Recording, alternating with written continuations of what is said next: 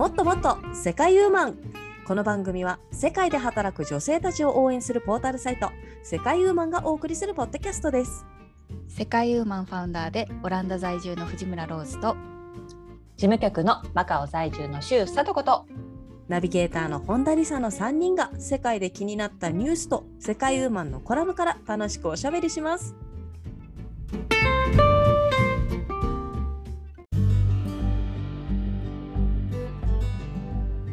こんにちは。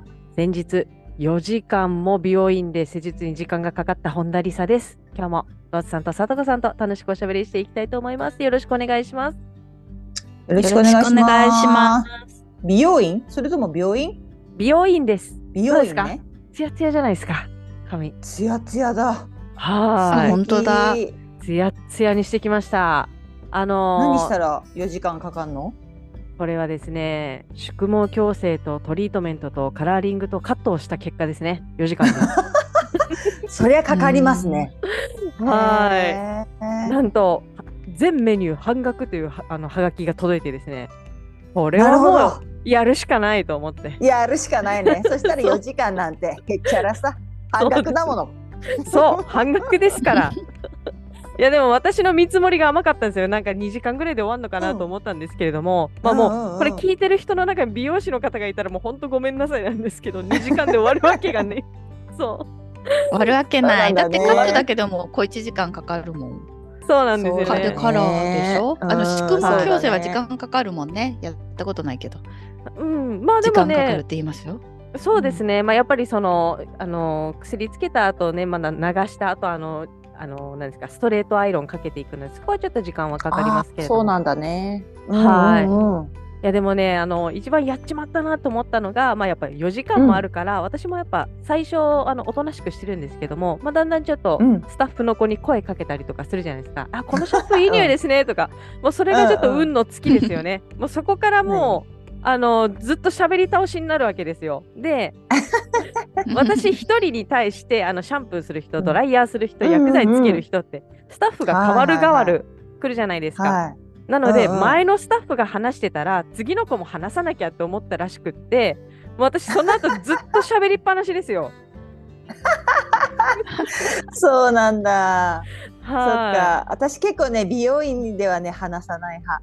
結構本とかい。ええ 持ち込んで読んでますアピール結構してる派私。あのそう本も持ってったんですよ私も。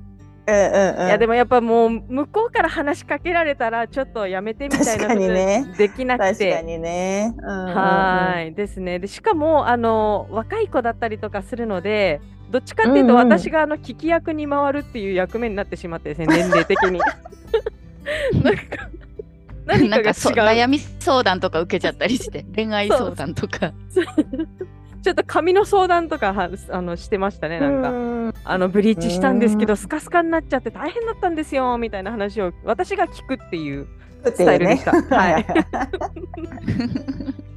はい。まあでもちょっと優楽しいしい。リサさんだから、そうそまあ、あの髪切るのは私もね肩より長いロングヘアなので切ること自体はもうんううん。半年ぶりとかだったんですよね。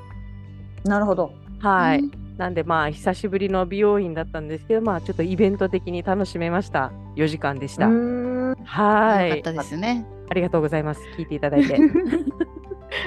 はいそうですねでは今回ね持ってきてくれ、はいニュース持ってきてくれたのはさとこさんですね。はい。はい、はい、私です。私がですね、はい、えー選んだニュースはこちら。精子を気絶させ、一時的に動けなくする男性用避妊薬を開発というですね、結構気になるニュースでしょ、これ。あ気になる。うん。うんどういうこと、うんき はい、こちらですね、えっ、と、えー男性用避妊薬の開発が進んでいるというものでして、えー飲むと1時間ほどで効き目が現れて次の日には効果が切れるので一時的な避妊効果を望む場合に有望視されているということでですね。こちら男性が飲むものになりますね飲む薬。すごいですね。うんなんですよ。よ。はい。で、まあ、この避妊薬ね、まあ、どういうことかというと、まあ、精子のスイッチとして機能する、まあ、酵素があるんですって。そのその酵素の名前は可溶性アデニリルシクラーゼっていうものなんですが、そこに働きかけて、で、そのスイッチを切ると。そうすると精子は動けなくなるんだそうですね。それでうんはい、マウスによる実験ではですね避妊薬を投与してから30分から1時間ほどで精子が動かなくなることが確認されていると。そしへてー。避妊効果は投与後2時間なら100%と効果てきめんだということなんですね。で投与後3時間で91%に低下して24時間もすれば精子は元通り動けるようになったので本当に手軽で必要な時にだけ効果を発揮してくれる感じだということででしてでまあはい聞いてる分にはすごくいい感じじゃない？なんか今までは結構ね、あの避妊薬だったりとかなんか準備とかって、まあ、コンドーム以外だと、まあ、女性の方のがね、結構しなくちゃいけないこと多かったかなと、はい、思うんですけど、まあ、これは男性がね、まあ、その口からうん。まあ、飲む薬だったりとかでできるんであればそれもいいよねと思うんですが、まあ、こちらね8年後の製品化を目標としているそうですよ。うーん。あちょっと先だね。そうだね、そしてね、うん、あとねちょっと気になるのは、まあ、これまでも有望とされていた男性用避妊薬はあったんだけれどもいずれも失敗に終わっているという、まあ、今までのあなんていうんですか前歴というか歴史があるから本当に実用化されるのかなっていうところはねなんかちょっと、うん。あの期待だけではないちょっとなんかネガティブ要素というか、うん。そういった見方をしている人もいるそうなんですけれども、でも結構ねなんか今の時代やっぱりまあいろいろテクノロジーが進んでいるわけですから、うん。男性側がね、そのそうですね。ピルピルみたいな感じでねその、はい。摂取できる、はい、ものがあればそれはいいないいのになとは思いますよね。女性の私たちからしたらね。そうですね、まあこのね効き目が出るこの30分から1時間っていうところのタイムラグが少し気になるところですけれども、まあでもなるほど、ねううんんうんほらやっぱねあの情熱の国の方なんか突然始まるかもしれないじゃないですか。そうですね。はい。なんでもうちょ事前に飲んどかなきゃいけないっていうところはまあ確かにあれですけどもまあ確こういうの。あったらいいですよね。うんうんうん。そうですよ。うんもしそういうのができたら、バイアグラ発売時の3倍の普及率になる可能性もあるっていうね、そういうデータも出てるみたいですから。へえ。なんかうん悪用されなきゃいいけどね。そうね。うん。悪用されなきゃいいけど、確かに。うん、絶対に妊娠絶対に妊娠したくない女性がいるとか。で、でも絶対に子供が欲しい男性がいるっていうカップリングができた場合、女性の方がこう、パラパラパラっと食事に入れちゃうとか。知らぬ間にね、騙されてるっていうね。そうそうそうそう。なるほど、なるほど、なるほど。うん、まあでもね、はい。まあ、それはうん想定内だと思いますけれども、はい。ね、まあ、製品化されれば、うんちょっとまあ、うん。また大きいニュースになるかなと思います。ありがとうございうま。す。そうですはいねそれでは今回のコラムご紹介させていただきたいと思います。はい。はい、今回のコラムは2022年12月22日、うんアメリカ在住の野田理恵さんが書いてくださったコラム、やらなきゃ損、外資キャリアアップの難関、給与交渉を成功させるコツというコラムからおしゃべりしていきたいと思います。はい。はい。まあ給与交渉？交渉はい、給与交渉というか、そうですね、まあ、仕事術の一つでもあったりするかなとは思うんですけれども、まあ、これ私が選んだコラムなんですけれども、うん。まあ、やっぱりそのなんていうの、まあ、給与交渉だったりとかって結構、あのーそうですね。なんかうん。一大イベントだったりとかするようなイメージはあるんですけれども実はなんか行ってみたらあれ意外とうまく進んだなだったりとかさなんか思ってうんこっちが気をしているうになんていうんですか？気負ってるよりはなんかうまく進んだぞだったりとかそういったところもあるんじゃないかなとかあとはやっぱり仕事しててさ、なんで話が通じないかねこの人はって思うことよくあったりとかするんですけど そういうのにもさちょっと通じてくる話題かなって思ったんですよね。うんなるほど、なるほど。うん、話をなんか通したいとか自分の意見とか意思を伝えたい時にどういうふうに話せばいいのかなとかさ、なんかそこに通じてくるかなと思ってうん選びましたね。給与交渉って言ったらもう最大のプレゼンというか、まあ、あのそうですね。そうそうそう。話し方そしてあのエビデンス、まあ、そういったところをねうまく使ってアピールするっていう力が、もう凝縮されてる大イベントですね確かに、そうなんですよ。うん。給与交渉でもしたことないな、っていうかあの新しい仕事始める時にもやっぱそういう話は一応するよね。ってとっても難しい。なんかタイミングとかさ。なんか、うん。け希望はそれは多ければ多い方がいいいいですけどね、うんうんうん でもその現実的なラインを言わないとなんかこの人おか頭おかしいと思われるでしょうし。ね。やっぱ数字は大事ですね。そうですね、まあ実際このコラムでねあの書いてくださったリエさん。実際あの、うん。給料アップ交渉されたんですよね。そうなんですよ。うん。うん。それでそのタイミングが急に来たんだよね。やっぱ不意な時に訪れて。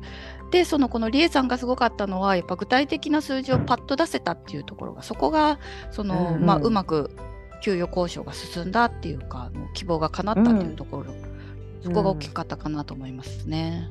そうだね、もうどどうするこの上司に言われたさ僕は君の年俸は相応なものだと思うけど、じゃあいくら欲しいの？って聞かれたらもん私キューってなるね心臓が。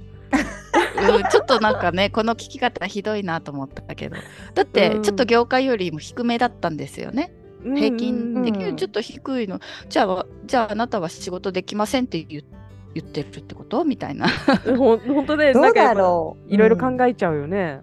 そうそう。でもやっぱその会社の中のさ、なんかバランスとかがあるじゃん。で、やっぱりうんあとは外のさ、なんていうんですか、平均的な、なんていうんですか、そのマーケットの価格っていうのとかさ、ちょっと違ってきたりとかするから、まあ、上司の一定その多分バランスで見てたんじゃないのかなと思いますけどね。会社の中でさ上の人がこれぐらいだからだったりとかさ、うんそういうので考えると、君のなんか年俸はまたどうだと思うけどねみたいのがあったりとかするけどでもさらにそこで自分の給料をちょっと上げてもらうアピールとして「あ、うん。とは言いましてもね」みたいな「ご存知ですか、うんうん。外では」みたいなさ。あの外部の外部の会社ではこれぐらいが平均みたいですよみたいなさのだったりとか、うん。なんかそういうのがやっぱりあるとまあ聞く耳を持ってもらいやすくはなるのかなとは思いますけどね。そうだね。でも私、うん。そこまでこう自分の給料にあの、うん。執着してないというかなんかその自分の能力と給料を見合ってるかってやっぱ普段から考えてないとそこでパッと出てこないじゃないですか。そうだね。そう。そういう目線がそもそも足りてないなと思ったこのコラム読んで。でやっぱり数字よね。いくら頑張ってますって言っても数字として現れてなかったら、それは会社としては給与上げられないですよね、うん。それうんはわかる、うん。うん。本当にそうですね。パフォーマンスとしてのってことね、数字っていうのはその自分の。そうなんですよ。それをやっぱりその平均業界の平均給与だとか、うん。その、うん。この1年間でどのくらい会社に利益をもたらしただとか、うん。具体的にやっぱり数字で示さないと、うん。あのね、会社の方も、まあ、どうしよう、まあ、頑張ってるのは分かりますよと、これからもよろしくお願いします、なっちゃいますけどね。はいはいこうはいはい。でやっぱ給与も平均より低いしこう、うん会社に利益いっぱいもたらしてるのにあらこの給与だったらあらそれは上げてあげないとねっていうふうにね、うんこう分かってもらわないそうそうそうそう。てるような、うん、しなくちゃいけないです。うん時には2確かに人はスマートってご存知ですか、スマースマート。トわからない。ね、スマートとはうんえっと5つのね頭文字から成り立ってるんですね。うん。S がスペシフィック具体的、うん。メジャラブル、測定可能な、うん。アチーバボー、達成可能な、うん。リレイティッド、えっと経営目標に関連した、そしてタイムバウンド、時間制約があるうん。っていうものなんですけど、うんうんまあ私あの今日系企業でねあの働かせてもらってますけど、今年ね年始めなんかこのはい。スマートに基づいた目標設定をしろって言われて今困ってるんですよ。うん。困ってるんですか？おーほうほうほうほうあ ぜひ教えてでもくださいね。常に私は120%で頑張ってるつもりでいたんですけど、はい。まあ、確かにねこういうこう具体的に数字を上げたり目標を上げたり、うん。このねまタームのある中でだからあの年年の最後にうん。給与、給与のあの評価にもこう、うん取り入れられますってことで、うんうんうんまあそれ目標を立てるのが難しいんですけど、あーでも私もあるというもことで。私も新卒で入った会社があのそういう制度があるところでしたね。事前に、うん。あのあはい、目標を立ててだからそういうのをねなんか学生時代に習ってないから習ってないというか、まあ、経験がないからまず目標立てるのも下手くそだし、であのそうだよね。期間が過ぎた後にその評価をまた自分で書かなきゃいけないんですけれどももう全然、うん何から書き出したらいいのかわからないしであの一応そうよ。そうなんですよで書いた後あの直属の上司がチェックしてくれるんですけど、いやうんあのうん数字とか入れないと評価できないから みたいな。あやっぱ数字よね。そうそうそうそうそう。いやでも私これを言われてなんかええ。すっごい日系っぽいって思いましたよ逆に。うん。だってそうなのかな。忙しいんですよ。よ、私たち現場の人間は。常に右から左にこうね、流してるから、うん。この書類作成にすごいなんかまたあんま止まって考える時間ってないから業務時間外にやらなくちゃいけなくって、うんうんうん。こうやって残業が発生するしなんかこう疲労感が溜まっていくんだなっていう。うん。しかもね それであの判断されますからね給与とかがね。全部がこれになさるれるのかな、私のそうでしょ。だからなんか、はい、会社の場合そんな感じでした、評だから変に目標が高すぎても達成できないし。そうだよね。そう難しいんですよ。結構だから数字分析しなくちゃいけなくて。うんそうだよですね。うん。はい。まあ私はその時上司の方にも達成できない目標もあったんですけれども、まあうまい言い回しを考えろと言われて、そこでまたあの上手にあの、まあ、ネガティブで終わらない言い回しで書けっていう、そこでまた時間取られましたけれども、新卒に、うんうん仕事以外でもなんか こういうところであのエネルギー使うんだなっていうのをすごい実感しましたその時は。う。うんんそうまあ、だよね。考えるねいいきっかけにはなるけどだね。よだよ。うん。訓練だよ、でも本当こういうのって。目標た、目標のセッティングとかさ、本当訓練っていうか、慣れもあるもんね。やっぱりコツだったりするのがあるからね、あー本当うんこれはでもね、ぜひ教えてほしいと思う、本当に。本当に教え。てほしかった。うん。はいですそういうのがある学校で教えられるかな？教えられると思うよ。このも私スマートとかはさ、うん、特うに。んあでも別に教えなくても読めばわからない？そうそうそうそう。でも一回やってみるとかさ、次回そそのでお互いなんかはあれを表ねちょっとさグループでやってみるとかさねお互い聞いてみるとかいうのは一回やってみた方がいいかなと思うけどね。う、うん、あったら全然違ったと思います。うん。とでもなんかこう仕事のなんか仕事がかかってて真剣にやるところがやっぱりポイントかなと思って学生の時ってやっぱどうもね どうも甘い甘いよ高望みになるよね。わかるわかる。やっぱうん社会を知らないし自分を知らない自分の力実力を知らないところもあるし、だからまあいいきっかけをね今もらったなとは思ってますね。うん確かにそうですね。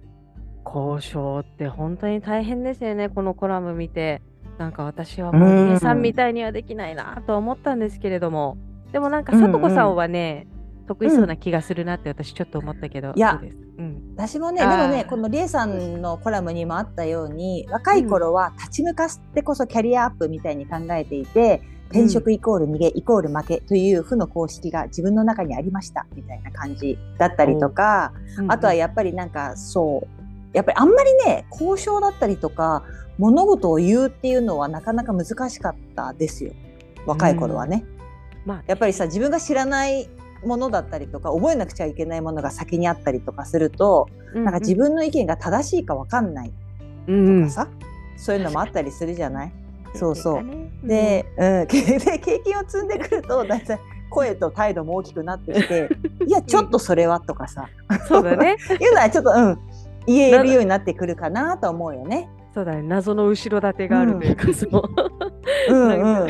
ん、なんだか。ちょっとそれ違うかなと思いますねとかさ、ちょっと待ってください。うん。いやでもちょっと声色を工夫しながらね、なんか言えたりとかはするようになるよね。なるね。ううんんうんううんん。年の子だね。うん。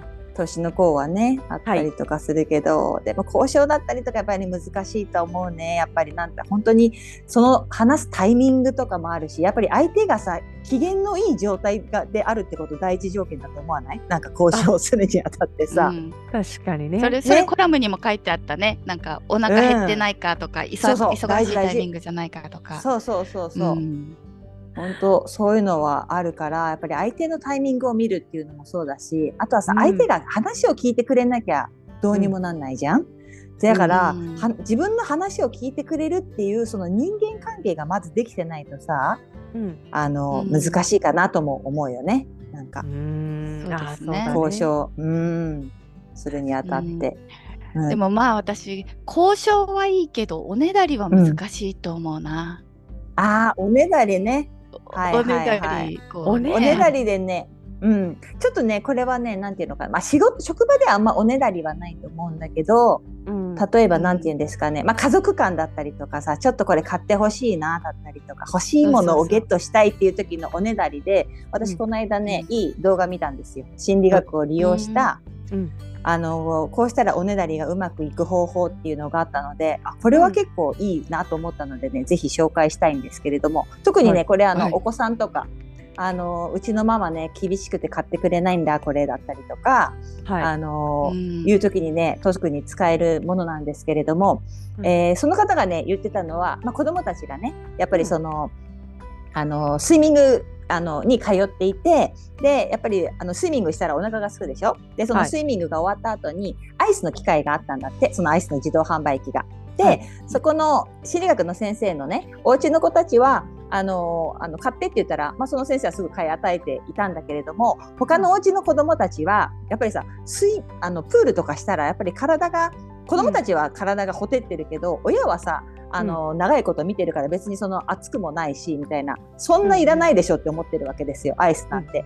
ね、ささらにはプールから上がってきたから寒いだろうにみたいな感じで。いやもうそんなアイスなんて買わなくていい買わなくていいっていうのを、その心理学の先生のお子さんたちは見ててねお友達は買ってもらえないかわいそうみたいな感じでで、うん。お父さんになんかいい方法はないの？みたいな。お友達がね、はい。ママたちに買ってもらえるいい方法はないの？って言ったら「うんなくはないけどな」って言って教えてくれたのがこの方法なんですけどはい。その子供たちにねあーこういあこういうふうなアドバイスをしたんですよ。まあ、そのアイスの自動販売機であーこれいいなこれいいなみたいな感じであの、うん。まず見るんですよね。あこれ買いたいなみたいな感じで見てるとお母さんは言いますよね。いや買わないよ今日は。みたいな。例えばりさちゃん,、うう買わないよアイスはって言うと、えーそこで子供はこう、うん子供はこう言うんです。分かってる。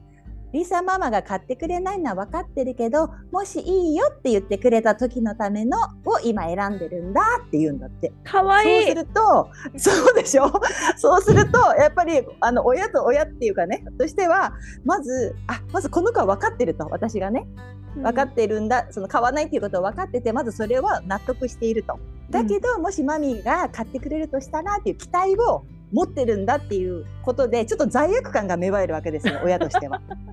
ね、でそうするでそういう言い方をすると今まで買わないって言ってたお家のお母さんも半分は買うようになるんだって、それを言い方されたら。すごい。半分も、うん。へえ。でやっぱ半分のお母さんはねあそうか偉いなお前はみたいな感じで じゃあ次の機会なって言って買ってくれなかったりするんだけどはいはい。っていうそういう方法があるんだよっていうのがあってでもねそれは大人にも使えて例えばなんか自分がその欲しいバッグとか例えば家族だったりとかじゃああの旅行に行きたいなと思ってて例えばほらリサさんクルーズ旅行好きでしょ、ではい。クルーズ旅行行きたいなと思っていつもこうパンフレットとか見てるじゃない？うん。でも例えばそのなんていうの家族がさいやなんかいつも見てるけどみたいな感じででも行く暇ないよねとかお金まだないよねっていうふうに、まあ、ちょっと否定的な言葉を浴びせられても、リサさんは言うんです。分かってるっつって。でも、もしあなたがあなたっていうかねそのあなたが時間ある時に一緒に行けたらなって思ったらここに行こうと思ってるんだみたいなさ。それを選んでるんだっていうそうそうそう。いうふうに言うと生かしてやろうじゃないのって思う。のが人の心なんだって。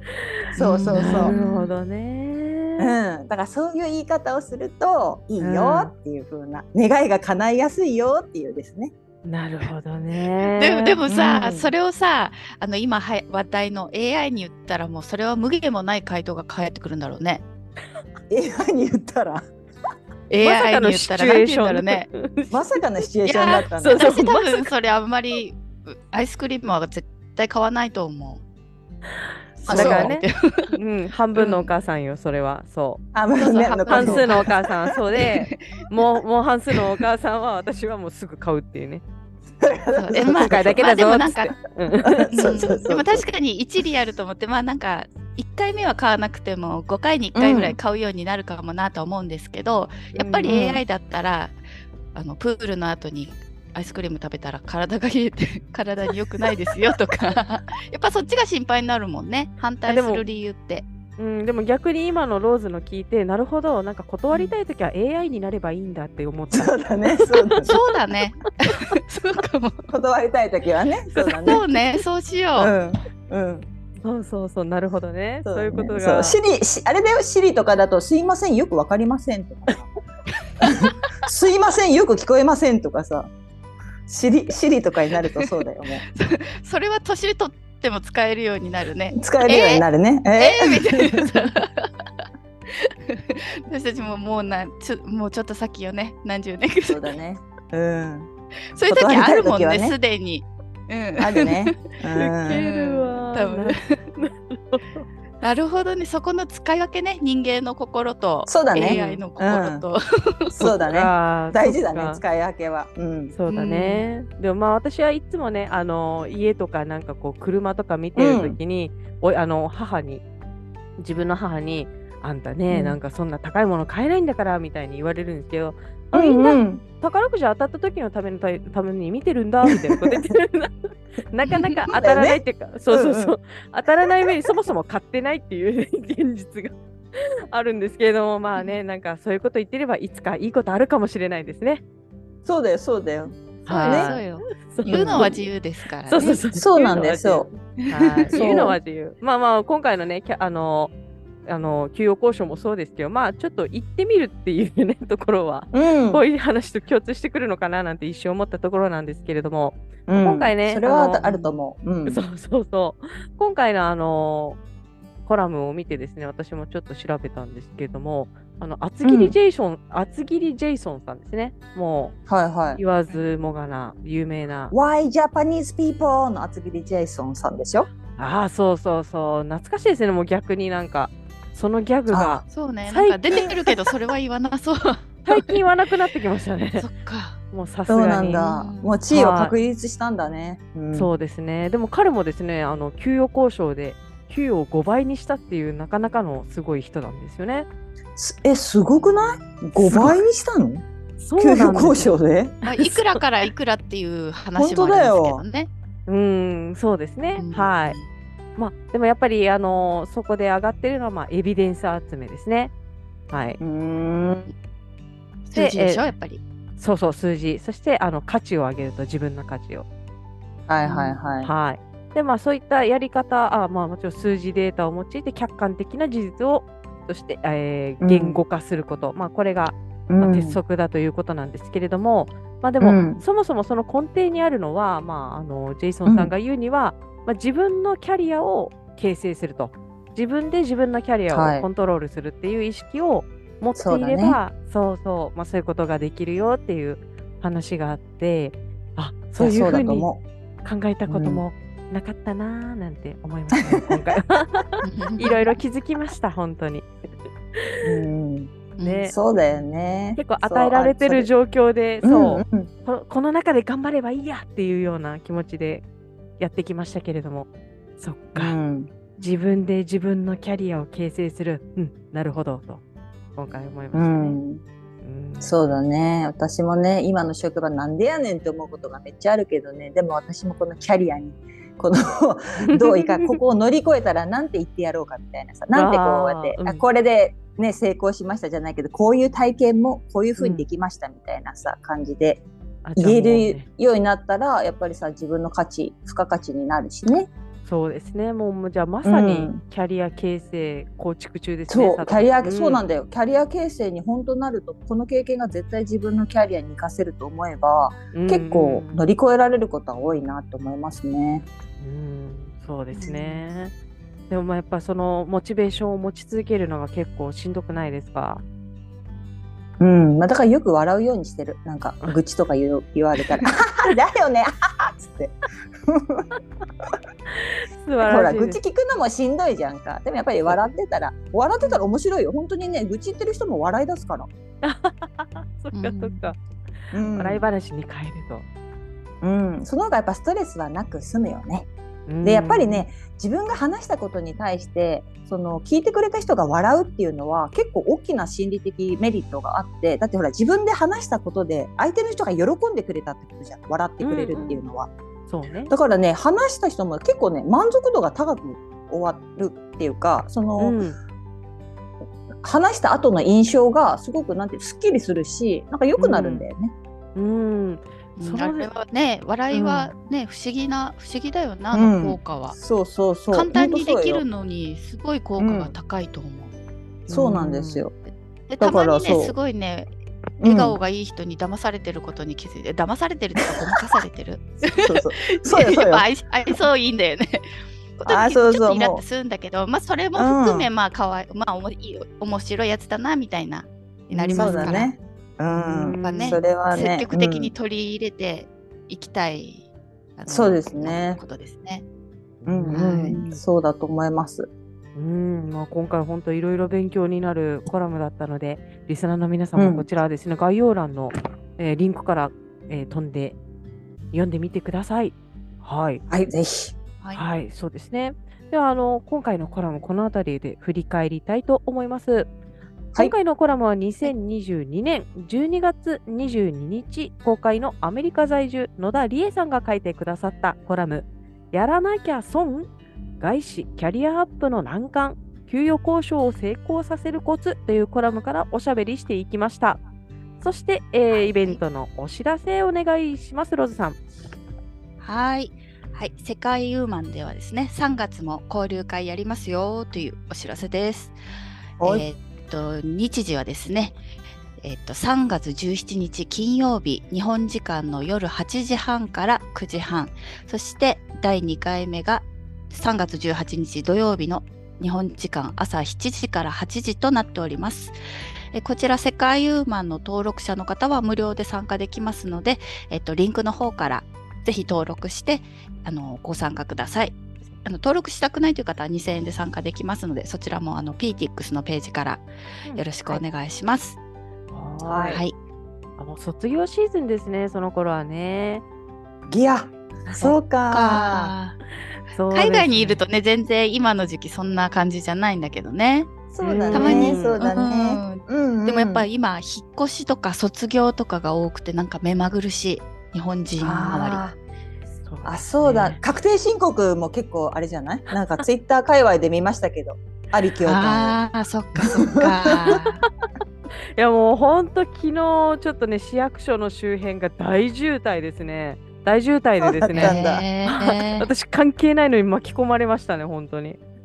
ああ、そうかそうか。たまたま近くにいた人だったんですけれどももう、うんうんうん渋滞にはまって全然動けないっていう状態でしたね。本当。はい慌ただしいうん。時期ですね、今は。はい。そうですね。はい。まあ、そんな中ですね、まあどえー金曜日と土曜日に開催というわけで、はい。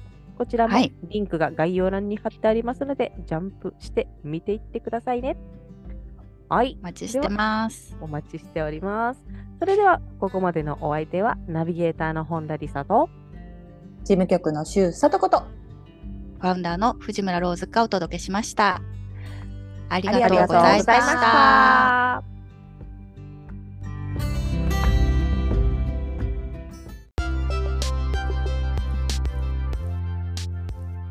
世界ウーマンのウェブサイトは www.sekaiwoman.com www.sekaiwoman.com です。